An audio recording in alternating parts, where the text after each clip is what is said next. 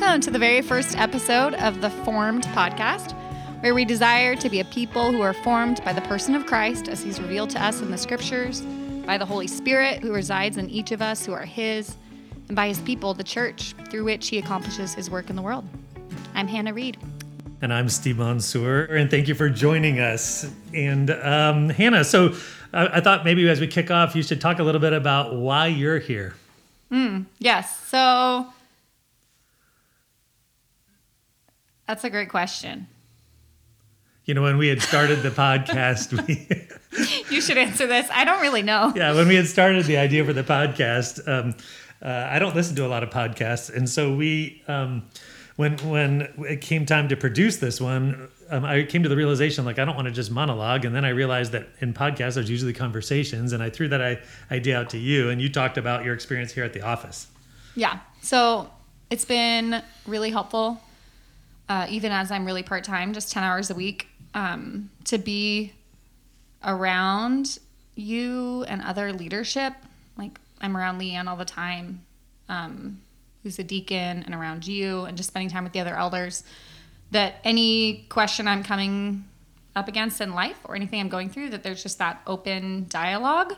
And that's been a gift for me because I have access to your wisdom and insight into the circumstances of daily life and things I'm encountering in the culture, um, which is something that I would love for everyone at Creekside to have. But not everyone can work here, or and you don't have time for to spend like hours with everyone in the body. Um, so I think this could be a really cool avenue for people to kind of get an insight into that experience.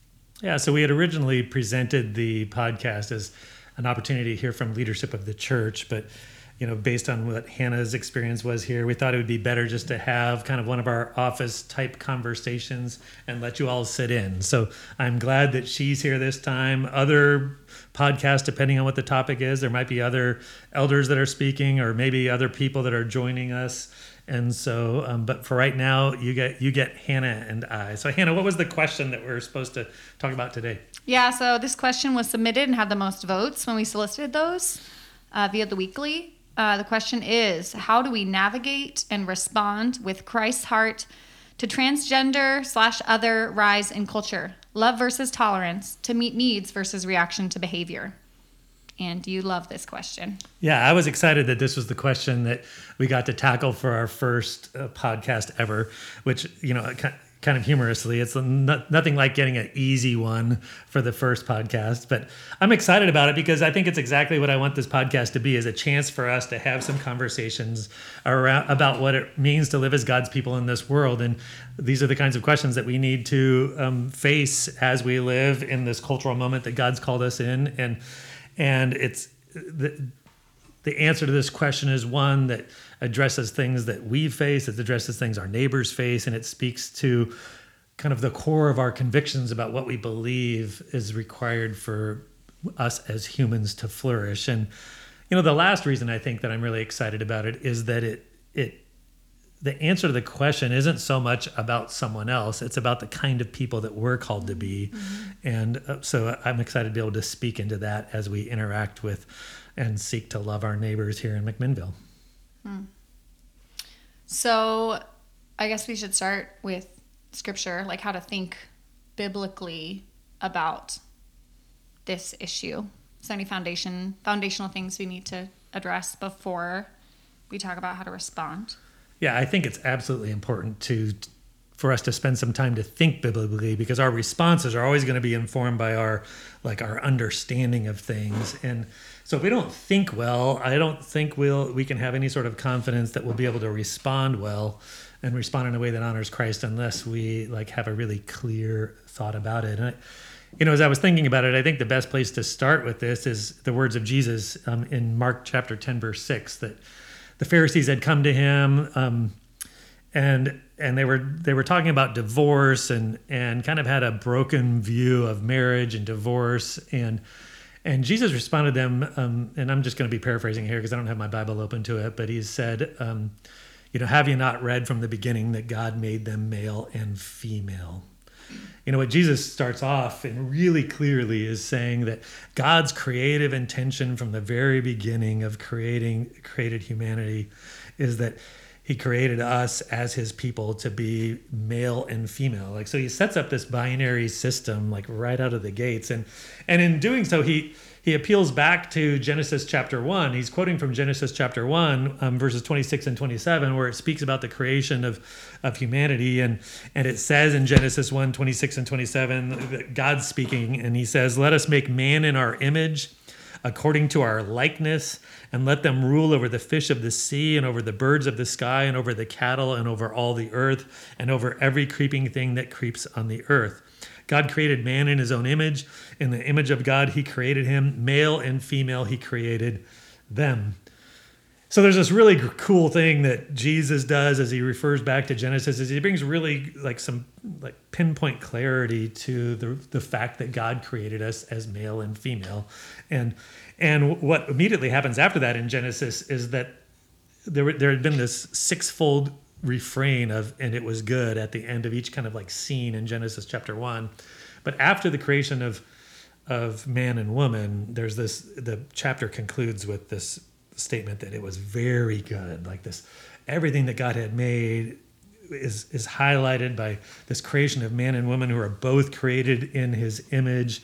And it was a very good situation where God was just blessing his people and so one of the things we see from the very beginning is that there's this there's this clarity that God's blessing and His intention for humanity is that we live in like um, kind of in, in respect of our genders as male and female. But there's something else in Genesis one that I think is really important too. It's it's that there's this dignity that comes along with it. That being created in God's image meant that that that we are distinct from the rest of creation. It says that both male and female are created in God's image, so both of us bear the image of God upon us, um, which elevates both men and women. Like there's this complete equality in that um, image bearing, and and with that comes this dignity that affects the way that we're supposed to respond to others. And that's why I think we need to think clearly about this. We need to think clearly about that what God says about about gender that we're created male and female, but we also need to think clearly about the dignity that being created in the image of God conveys upon all of us. And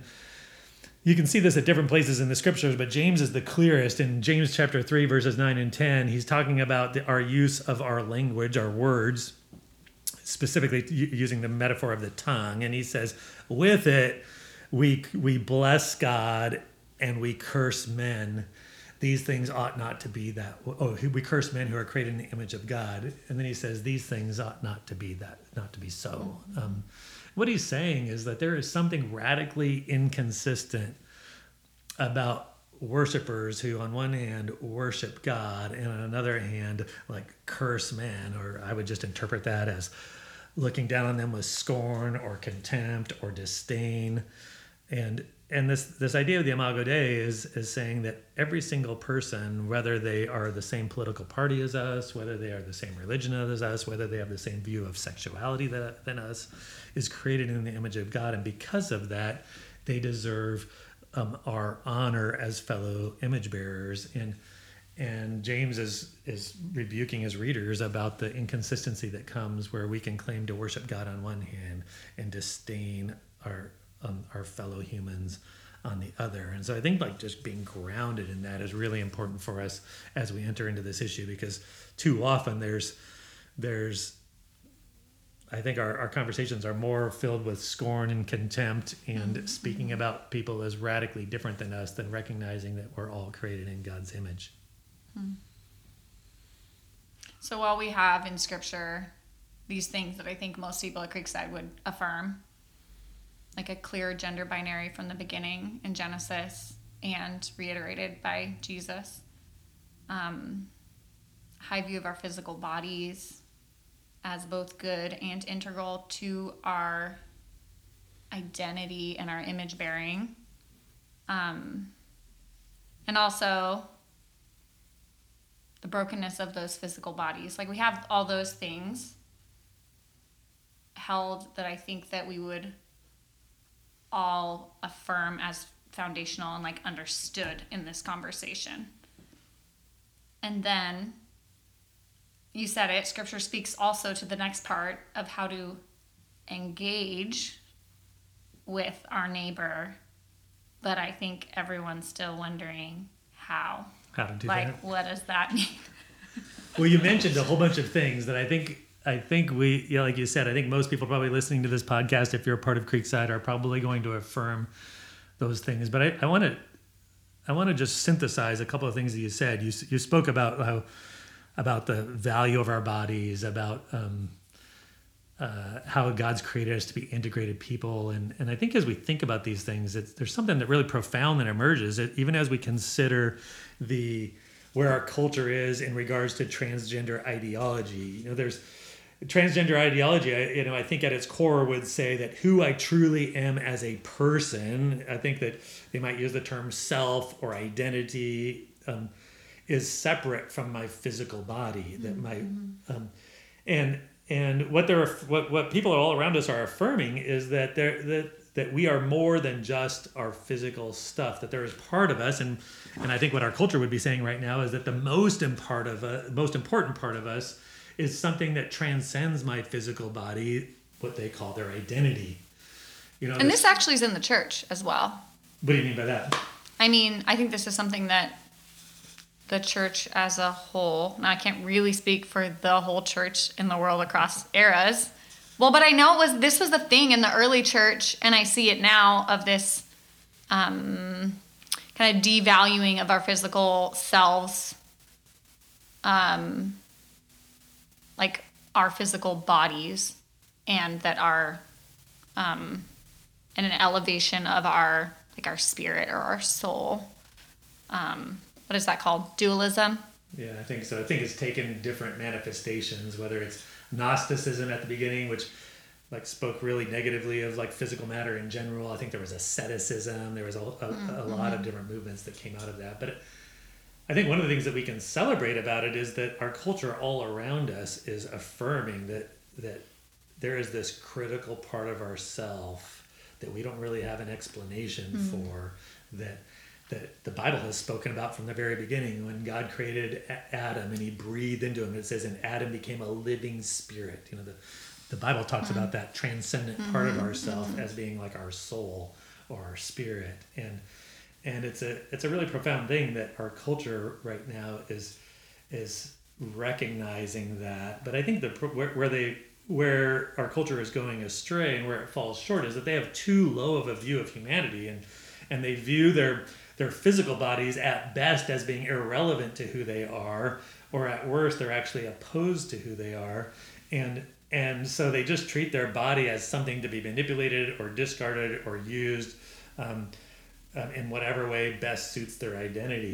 And and I think what that you know um, Nancy Pearcey talks about this in her book, um, Love Thy Body. I think what happens is is that in our culture today, people are just left with this fragmented and broken view of themselves, where they don't really have um, where where the Bible presents something so much more beautiful. The Bible presents us as integrated people where like our physical bodies are part of who we are, not opposed to who we are, and that and that there can be some substantial like healing in Christ when we when we feel that brokenness. And it shouldn't surprise us that people around us are feeling this fragmentation within themselves because um, we see that in the nature of the fall, like when when Adam and Eve like rebelled against God and when they shattered everything that was good. We saw it immediately in their relationships. Their their perfect, unified, complementary relationship that existed became like shattered with blame and competition and power and all of these dynamics. And the scriptures even talk about that this this fragmentation within ourselves. And so I mean we, we should understand because each and every one of us is uniquely imprinted by the fall in a specific way. I think um, Rosario Butterfield spoke about her struggles in that in those terms, and and it shouldn't surprise us that our neighbors around us are feeling that fragmentation even within themselves as hmm. they're with an identity and and their bodies being at war. But the the hope of Christ is that is that we can is that in Christ there can be this congruence and integration and restoration to the hmm. things that we that we've hmm. lost. you know? When haven't we all experienced that? We should.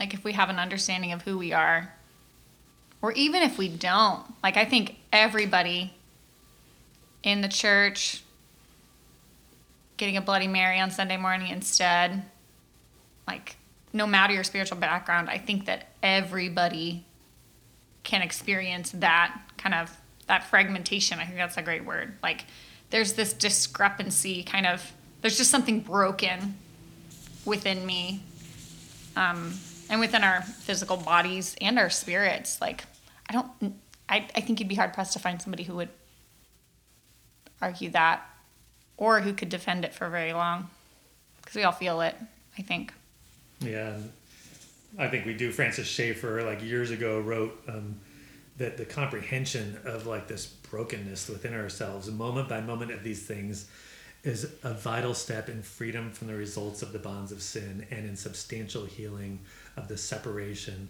of man from himself. Like until we recognize that. But I think that there's this pervasive cynicism that kind of in, uh, it has affect, infected our culture where there is no hope of integration, and so they turn, you know, instead to um, things that aren't going to provide that healing and and just and just create more brokenness. I think even research is showing that you know it's beginning to come in that a lot of the solutions that people that are being offered in our culture today aren't having the desired results and. Um, yeah, but in Colossians, it's interesting what Colossians Paul's writing to the church in Colossians, and he says this, talking to the to Christians. He says, "and and put on the new self, who is being renewed to a true knowledge according to the image of the one who created him." That you know, as we go through this world, that that image of God within us becomes like marred and tainted and broken and and there's this renewal that Paul speaks about according to God's image again, that our restoration back to who God created us to be as male and female can happen. And we should have that hope within ourselves and be agents of that hope to other people. Mm-hmm. Mm-hmm. so how do we engage in a way that is wise holds these truth truths but also winsome and in a way that's without compromise on these things that we know to be true from scripture and are clear and affect not just our lives but the lives of the world around us and are essential to human flourishing without compromising that but are also compassionate Yeah, I think that I think there's two things that are in response, and we might have already talked about it. That we need to think well and we need to love deeply, and and Jesus is the perfect example of that, right? Like you had read me a quote before we got started here from um, Preston Sprinkle that I think speaks to this very thing. And um, I, why don't you why don't you share with us the quote, and then maybe I'll like point us to some place in the scripture then um, afterwards. Yeah. So in his, in the last chapter of his book Embodied, which is called the chapter is called Outrageous Love, and the whole thing's great. I feel like I could read the whole thing here, but um, this is something this is something that I underlined and starred. Jesus was against many things, but somehow he had a reputation of being for people. Somehow Jesus was able to have a clear ethical stance, to speak out clearly against sin, and yet to still draw to himself the very people who were found guilty by his words. Do you want me to keep going? The rest was so good. Yeah, keep going. If I keep going, I'll just keep reading the rest of the book. As the number of trans people in the world increases, our churches should have more trans people, not fewer. Not because our ethic is weak or unclear, but because it is strong and holistic, true, courageous, compassionate, and humble. If people, especially marginalized and broken people, come into our communities, they should never want to leave. We need less outrage and more outrageous love. That's a great line at the end. You didn't read that to me before. I know. Well, I read you a lot. I started earlier and finished for I Yeah. underlined. And what a great line. We need more out less, Less outrage, outrage. and more outrageous love, which brings us to I think like the the passage of scripture where we should where where I think we need to really apply to this situation. It's you know, Jesus in Luke chapter 10 has an encounter with a man who's an expert in the Jewish law. You know, he believes he thinks right about all the issues before him, and and Jesus' interaction with the man cuts right to the heart of this issue is because the man came to Jesus and he says, "Well, what do I need to do to inherit eternal life?" And Jesus turned the, the, the question back on the man and asked him what, what he thought the law said. And, and the man gave a pretty decent answer and, and said this He says, And he answered, You shall love the Lord your God with all your heart and with all your soul and with all your strength and with all your mind and your neighbor as yourself. And Jesus said to him, You have answered correctly. Do this and you will live. But he, desiring to justify himself, said to Jesus, And who is my neighbor? You know, it's really interesting because this guy says, Oh, if I'm the kind of person that loves God with everything I am and loves my neighbor with the same intensity that, love, that I love myself, that I'll be good. And Jesus is like, Yeah, you're absolutely right. Um, go do that and you'll live. And then the condemnation fell on the guy because it says that he, desiring to justify himself, said to Jesus, Who is my neighbor? Mm. So, what do you think's behind that question? Who is my neighbor? Who do I have to do this for? Like, yeah. yeah, who who do I have to love, or maybe more appropriately, who do I not have, have, to, to, love? Yeah, right. Like, um, because we all probably have a list like oh i can love like this group of people or i could even love this group of people but mm-hmm. this mm-hmm. other group of people is outside of my ability to love and and so that you know jesus tells the story the, the really well-known story of the good samaritan where where there was a jewish guy going from jerusalem down to jericho. It was a dangerous road. He gets attacked by some robbers beaten left for dead on the side of the road. And and a couple Jewish religious guys go by, and each of them like don't want to take the risk to to um, help the guy, and so they just pass by on the other side of the road and just keep going. And then a Samaritan comes along, and the Samaritans were those were the the marginalized, disenfranchised kind of group within the nation of Israel who who all the like real Jews looked down upon, who they discriminated against, um, didn't even you weren't even supposed to like hang out with them at all and a Samaritan's coming along and he sees this Jewish person who would have been like representative of the people group that oppressed him and marginalized him. And and we're told that this guy stopped. It says that when he when he saw him, it's in verse 33, it says when he saw him, he felt compassion on him. And then it says, and he came to him, like this guy's compassion didn't just cause him to feel bad, that he actually moved towards him. And then it says in verse 34 that he cared for him and he bandaged him using his own oil and wine to do so. And then he took him down to an inn and he told the innkeeper that no matter what it cost, like he would he would pay the rest of the bill um, when he returned. And can we pause the story really quick? Sure. I think it's worth saying, and something that I didn't realize for a really long time about this story, that just growing up in the church, I didn't have a robust understanding of the Samaritan. This wasn't just like a racial thing. Like the Samaritans were discriminated against because of actually, like, if you go way, way, way, way, way back, they actually were worshiping in the wrong place, right? Like, they actually, it's not like this was like just a total, like, I mean, of course, like discrimination is wrong, but this view that the Jews had that they looked down on the Samaritans wasn't just completely arbitrary. Like they had a reason. I'm putting my quote tape. My what Scare are these quotes. called? Scare, Scare quotes. quotes. Yeah. they had a reason for it that was based on something that was true. They're like, oh, you guys, instead of being the faithful, true people, you guys worshipped in the wrong place. Yeah, it even goes further back God. than that. Like after the after the Assyrians like took Israel captive. Um, the Samaritans were those who like intermarried and yeah. just became assimilated. Then they created their own like temple on um, uh, what was the name of the mountain? They had created their own temple shortly before the time of Christ. That temple had been destroyed, I think, by the Zealots um, and maybe Judas Maccabeus. And but not just intermarried, like it wasn't just a racial thing. It's like compromise, religious. They were religious and moral compromise right. to worship of the one true God. Right. So absolutely, yeah. It's not like this was just like I don't know. It, it lends to me. I think it gives make, it makes it more relevant to today. Not to minimize, like I'm not saying anything that's untrue about. Uh, it doesn't change the basics of the story. It just lends more insight, and I think parallels some places that I can see where culture or the church can go today.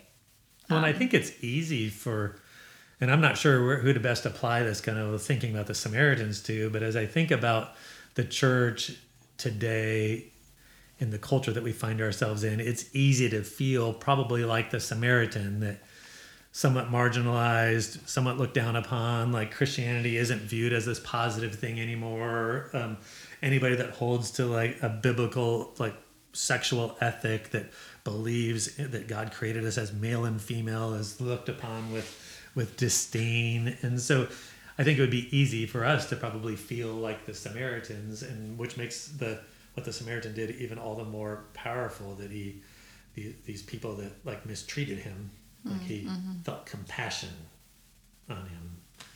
He he uh, he moved towards him. He went to him. It says in the text that he he bandaged him with using his own oil and wine, and and he and he loved him in a way that was like costly.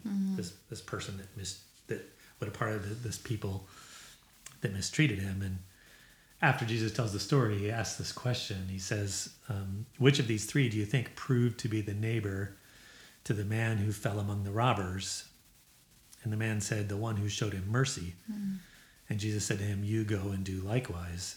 So it's interesting. This story starts with this command to love our neighbor. And in the middle, there's this there's this compassion there's this initiative of moving towards there's this willingness to sacrifice oil, oil wine time money um, the the expert in the law defines that as showing mercy.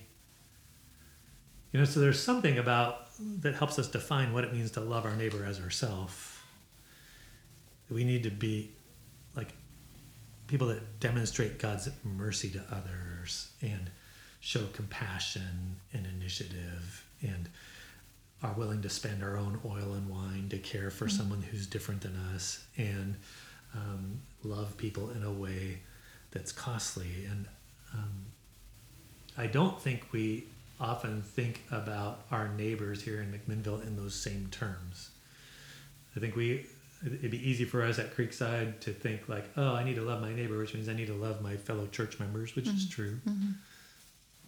But it means you need to love everybody you come in contact with with the same kind of love that that uh, the Samaritan demonstrated. That's what Jesus is saying. Like the the kind of person that inherits the kingdom of God is the kind of person that that loves with initiative and cost and mercy and compassion. And I think our discussions around the the, the whole issue around transgenderism and biblical sexuality, I think, so often lacks those qualities. And like Preston Sprinkle said, it's more filled with outrage than out the, the kind of outrageous love that the Samaritan demonstrated. So I have an I have what I think is an answer to the question this question, but I'm curious what you say. What do you think keeps us from as Christians in our current cultural context from extending that radical outrageous love and mercy to our neighbors, specifically our LGBTQ neighbors? Or those who kind of advocate that, like the rainbow flags surrounding our building right now and our community.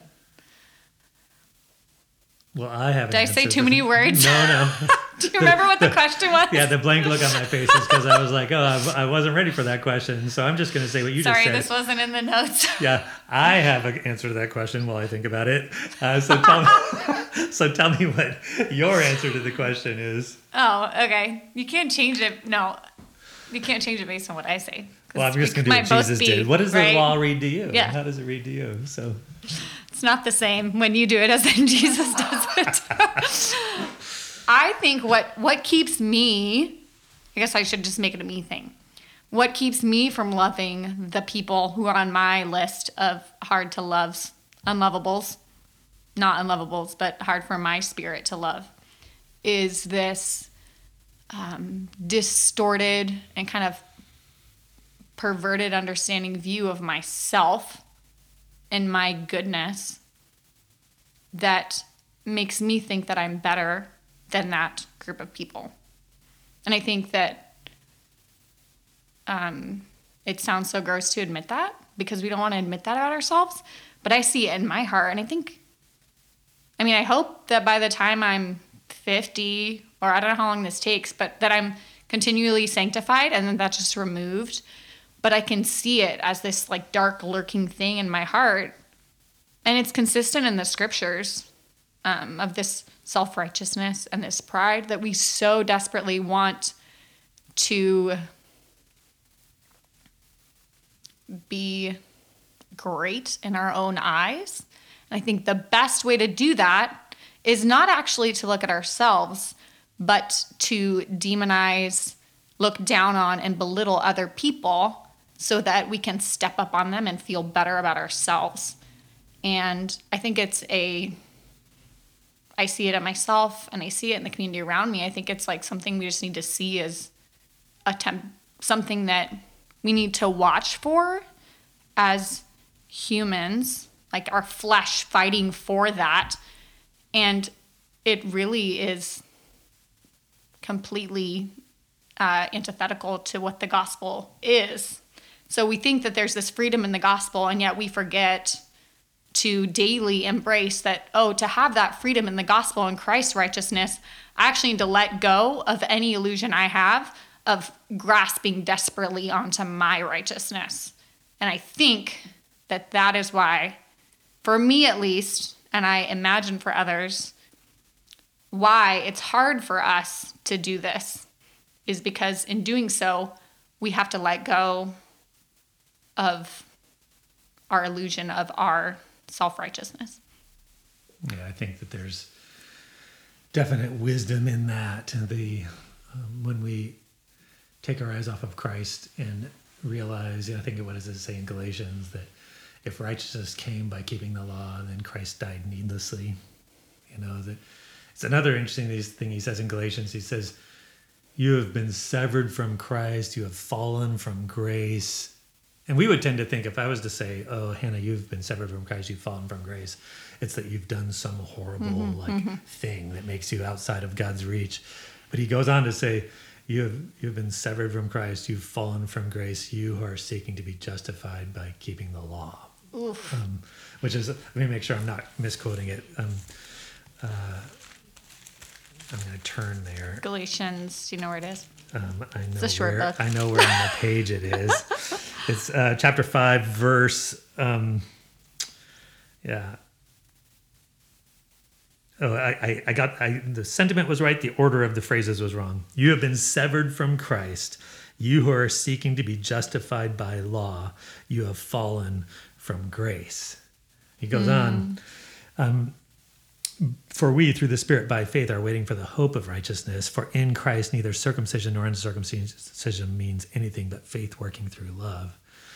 And I think what Paul's saying, and it's at the essence of what you're saying, is that we so often like to take our eyes off of Christ and the and our desperate need for grace. That's why he says your your efforts to justify yourself by keeping the law are keeping you from grace. Mm-hmm, you mm-hmm.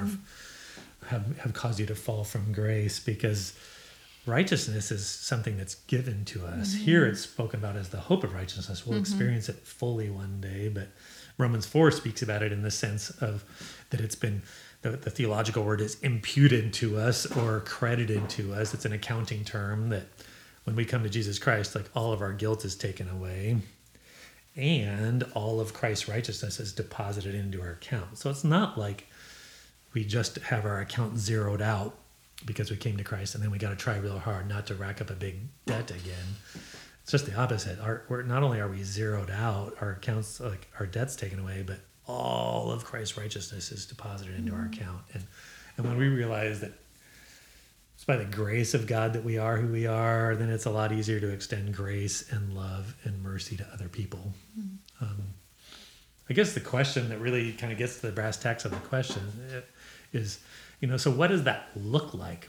Like, what would you think if we loved our neighbors? And and it doesn't have to be somebody that's like believes something different to us on the transgender ideology could be anybody that's different than us like if we mm-hmm. if we love our neighbor with the same intensity with which we love ourselves if we have that kind of initiative costly merciful love towards others what would that look like in our day-to-day relationships um i think one thing is that you just have to interact with people. So I think that's that our comfort like we can really have everything we need from our home now. Like we don't have to go to the grocery store. Your kids can like work out on their Wii. Like they don't have to go like play in the street with other kids. Um, a lot of us work remote and don't share a workplace anymore. Um, we're so connected, kind of tenuously, like barely, to so many people online that we don't have margin for relationships in our neighborhood. It's also uncomfortable. So, in a culture where we've made comfort paramount, we're like a really, really wealthy people, wealthy country. We're in a wealthy part of the country. Um, I think we just don't have time for people, period let alone people who are different than us and like scarecoats don't fill us up, you know? Like I just need like my life's busy enough and hard enough with all my commitments and all my things I have to do in this like frenzied life that I don't have time for that. So I think that's key, a key thing I see. Um, you're looking something up. Did you find it? Oh, I'm listening to you. No, I believe you that you're listening to me. I'm just done talking, so it's your turn. No, I think I have nothing right. else to say. Like that. I mean, there's no way I think we can love our neighbor as ourselves if we have no relationships with our neighbors. No. You know, and the re- when you were talking, I, I read this article this morning. It's in Common Good magazine, which is a great magazine. If anybody wants to get it, It's also um, free. Yeah. Is it is it free for I everybody? mean, somebody pays just- for it. yeah, somebody pays for it, but because it's really well produced too. Um, but they had this study from um, Barna did a study on um, funded by Thrivent that that talks about generosity and giving, and they broke it out by what pastors think, and then what Gen Z, Millennials, Gen X, and Baby Boomers all think about like certain questions around generosity, and um, it's interesting that pastors were the ones that believed that that the best way to show generosity through somebody is like through financial giving to important causes and things like that. Um, but pretty much every other uh, age group, one of the top, um, I'm just looking here to make sure I have this right. Um, for sure, among the Gen Z, Gen Z says that, which is um, I think 18 to 25 year olds, I think is kind of who fits into that category, that um, giving of self, like being welcoming, inviting, and hospitable to others, and being emotionally and relationally supportive of others, is the way to like that they really experience people's generosity. Um, that those numbers go down a little bit depending on your age bracket, like. Um, it's like one in f- over one in five Gen Zers would say that being welcoming is the best way to show uh, generosity. Being emotionally supportive, a third, almost a third of them said that being emotionally supportive and relationally supportive is a way to do that. So, and generosity and grace are tied together. Generosity and love are tied together. Well, and And so- hospitality, yeah, and hospitality. biblically. Yeah, for sure. Like hospitality in the scriptures is not what we think it is. Do you know what the word hospitality is? Love of stranger. Yeah, it's this it's this compound word that means love of stranger, not entertain your friends. Um, is how we typically think of. It. Can we entertain our strangers? Yeah, strangers, I love entertaining. yeah. Well, and it's not entertaining. It's like showing love to those people that Yeah. you had that are outside that, that you aren't in relationship with. So I think that there's uh, like something really, really true about that. That that, and that's I think even the the Good Samaritan story speaks to that. That when he saw him, he felt compassion and he came to him. He moved towards him. Like how often are, you know, I don't have the the privilege anymore of being able to work in a situation where I'm interacting with um, unsaved people like every moment of the day um, at work. But you know, how often do we tend to isolate instead of moving towards? Um, how often do we tend to condemn instead of showing mercy? How often do we um, tend to be stingy instead of just showing the outrageous love that we need to show other people. Mm. You know, there's some practical ways to think about it. And, you know, if,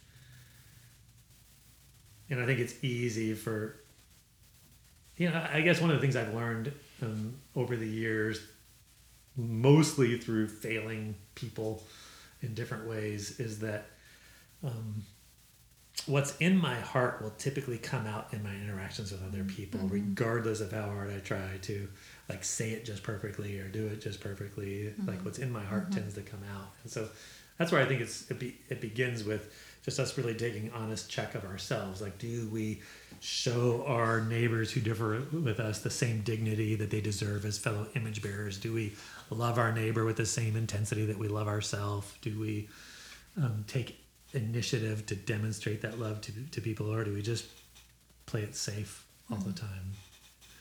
And I don't think we. I think too often we probably should just keep our mouth shut because we we don't have the same the kind of heart for people that Jesus had, and and because Jesus had his heart for people, he was able to do what Preston Sprinkle said, um, and s- speak out of conviction, and yet at the same time um, have this posture that invited people towards him. Mm-hmm. Yeah, I don't know. Remember, I've been reading so many books lately that I don't remember which one it was in. It was, I think it was in um, the Sam Allberry one, what God has to say about our bodies. Um, but it might be Preston Sprinkles one, but that Jesus wasn't pro tax collecting in the way it was done in the Roman Empire. it was not nice, really messed up.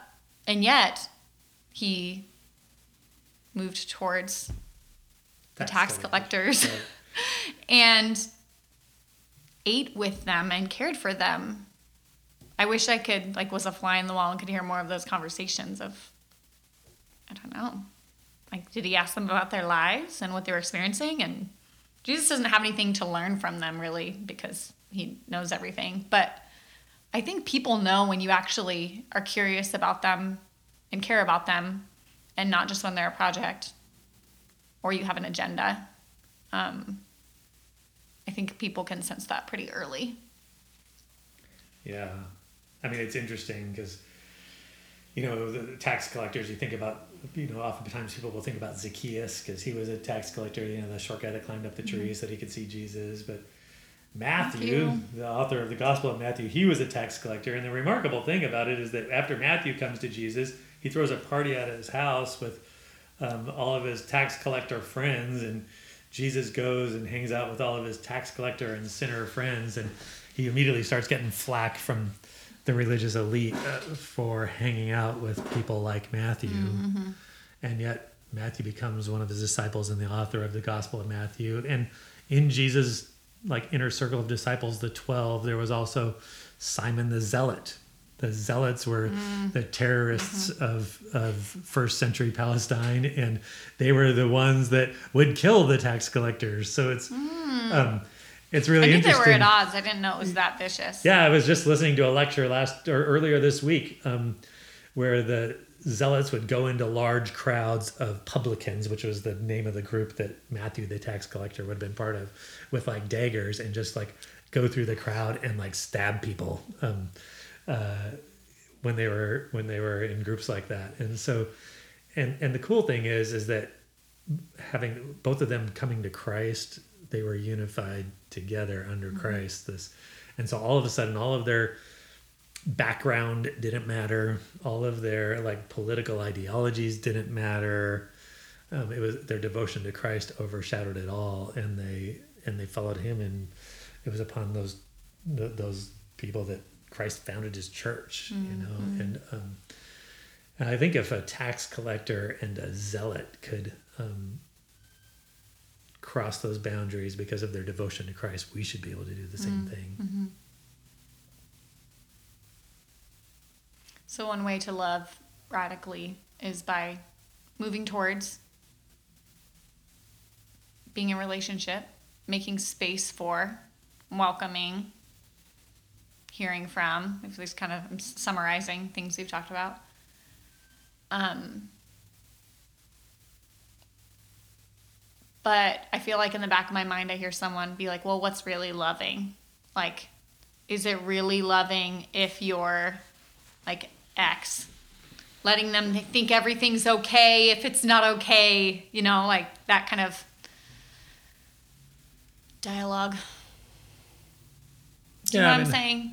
Does that make sense? I didn't articulate that very well. No, I think it makes sense, but I, I think that there's, um, you know, and there's clearly opportunity for for conversations in different contexts. But I think when a um, we can't, yeah, I, I think I would agree with part of the premise of that. Like, I don't think we can truly love a person if we never speak to some of the the areas of greatest kind of brokenness that they experience.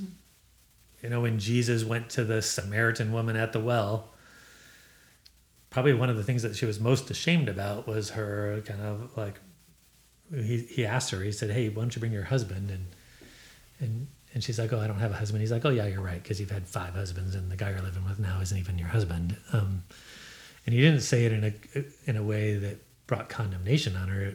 He said it in a way that again like somehow invited her in. But he went to probably the greatest area of shame that she was experiencing and spoke to it.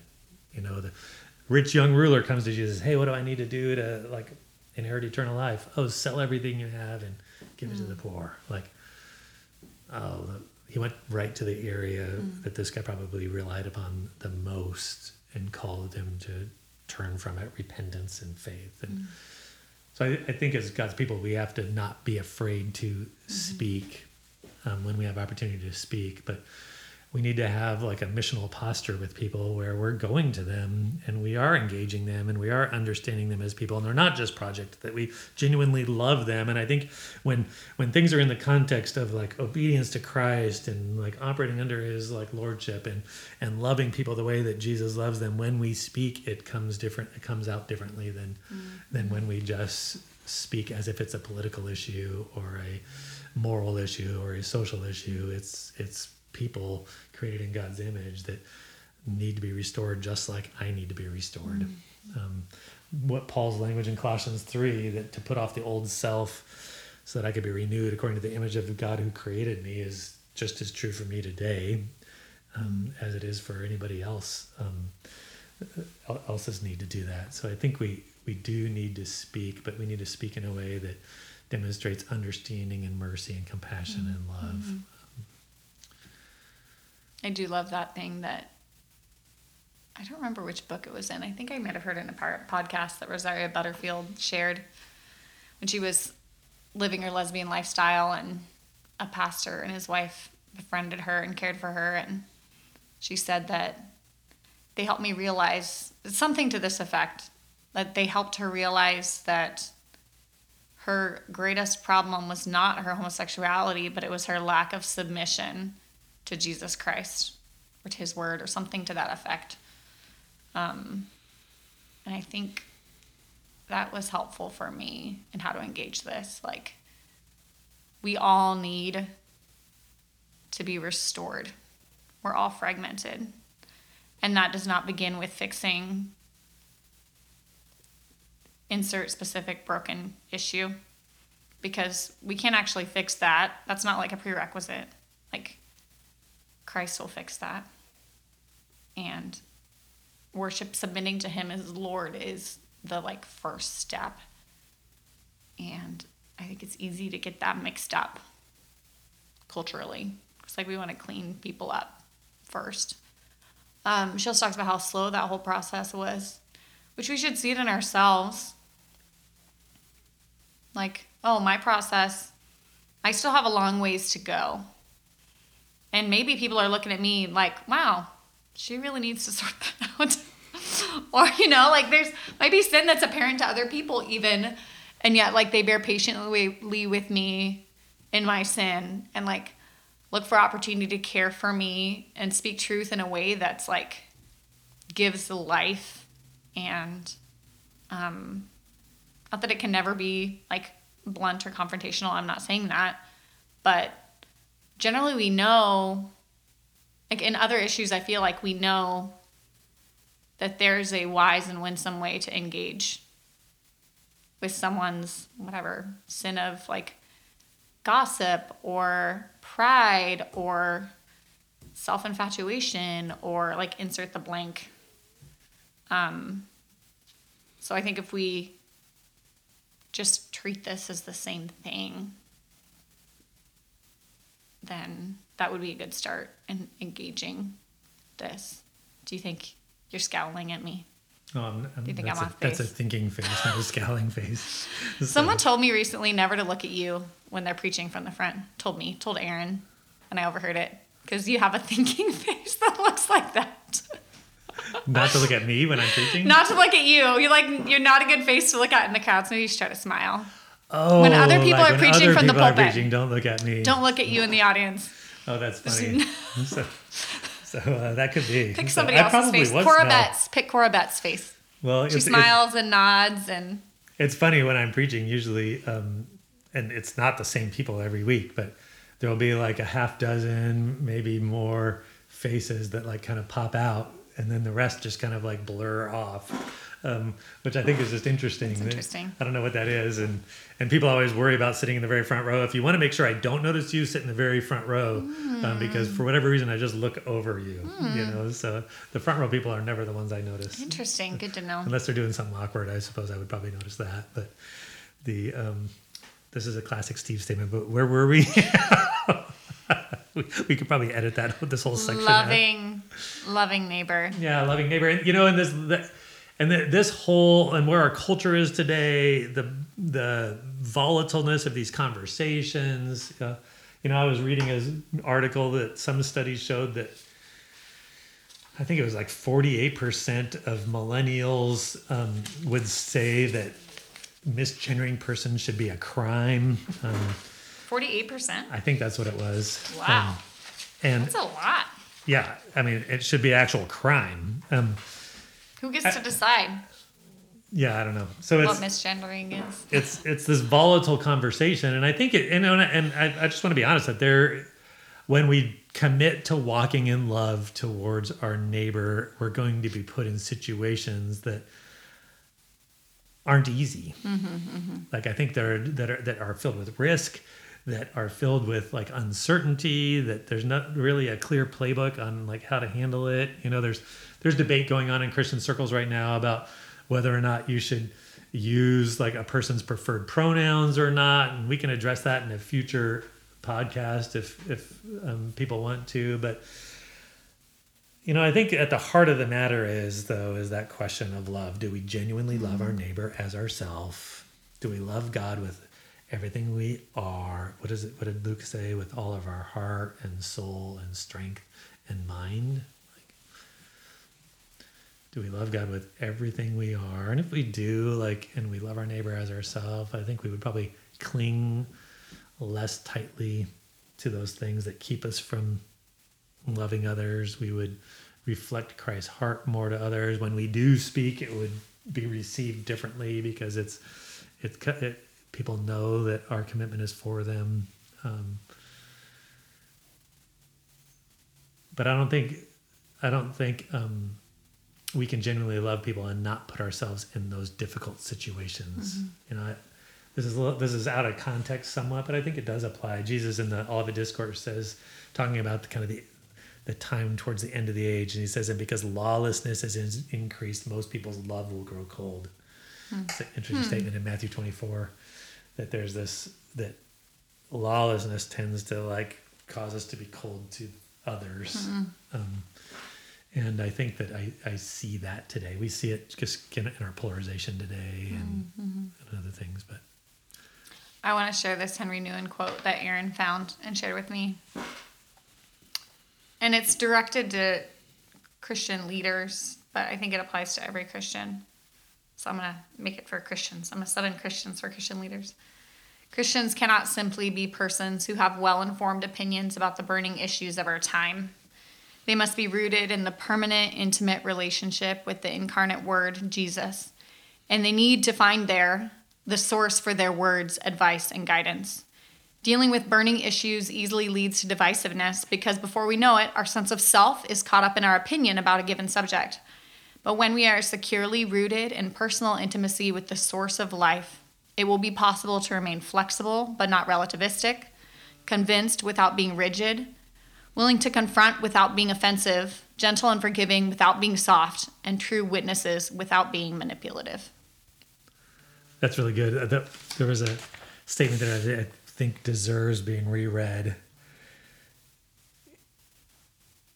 When, it, when it, he says Christians cannot simply be persons who have well-informed opinions about the burning issues of our time, and then and then he said this that, that when you read this, it struck me.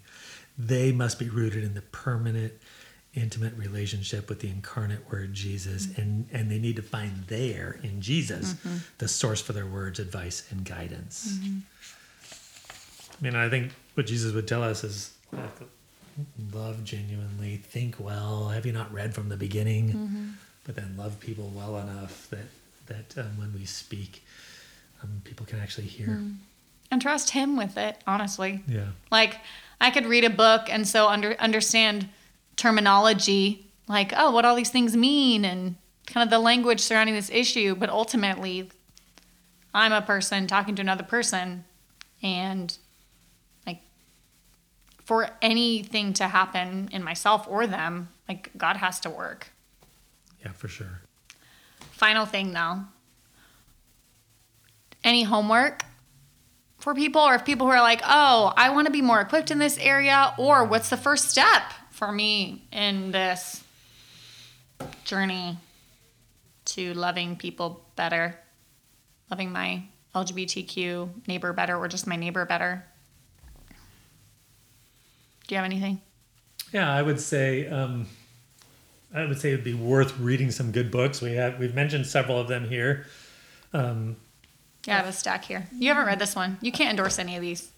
You, you can, endorse, the one. first two. Uh, um, Steve, can official Creekside position envo- endorses "Love, Thy, Body." by Nancy Pearcey, and um, and I trust Hannah enough and others that have recommended Preston Sprinkle. Uh, um, the book is called "Embodied Transgender Identities: The Church and What the Bible Has to Say," and then Sam Allberry.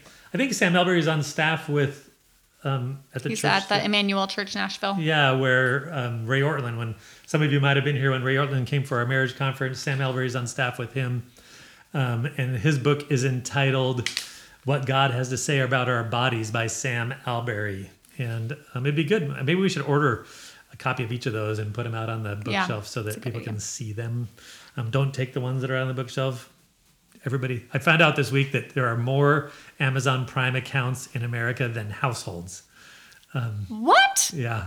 That doesn't make any sense to which me. seems like wrong. It makes me want to like drop my Amazon Prime account, but it's pretty convenient to Also, click a book one day and get it the next day. So, um, this is can I? This is good. In his foreword of Sam Allberry's book, he says, "A church that doesn't have a robust gospel theology of the body will be unprepared to meet this generation's philosophical, psychological, sociological, scientific, and media challenges." So I think some of these books on like just under like what Scripture has to say and how to understand ourselves as humans, as embodied humans, Yeah. are helpful. I think he's right. Um, I would say um, another homework piece. If you want, if you're like, oh, I want to be faithful and obedient to this, is if you don't know your neighbors, physical physical neighbors, like look for an opportunity to get to know one of them. I'm really big on the neighborhood. If you live out in the middle of nowhere, find some other way to do it. Like, I don't know if it's your kid's sports team or someone you work with or something. Just um, move towards someone who's different than you. yeah, I think there's a, a book. Um, it's, it's, I don't even know if it's in print anymore called The Art of Neighboring that speaks to that. But yeah, the author challenges like every household to know, like you should know your neighbors and all of the houses around you by name, you know, and summer's a great time to do that. Uh, it's easy to have people over it's easy to have like um, a barbecue. It's easy. People can be outside. You can meet at the park. But but yeah, that's that's great. Is that we need to stop being so separate and move towards people with gospel intentionality. This podcast might have raised more questions than it gave answers. So if you would like to like post a follow up question, our intention is is that when we release one podcast, which I apologize it's taken so long to get this one out. It was a little bit more of a process than we I anticipated. Um, but we will re we will reopen the ability for people to ask questions so that we can start working on the next one. So if, if there's follow up questions you would like to ask, that's great. Um, feel free to do that, and hopefully this this the, the time you invested here was a blessing to you. See you next time.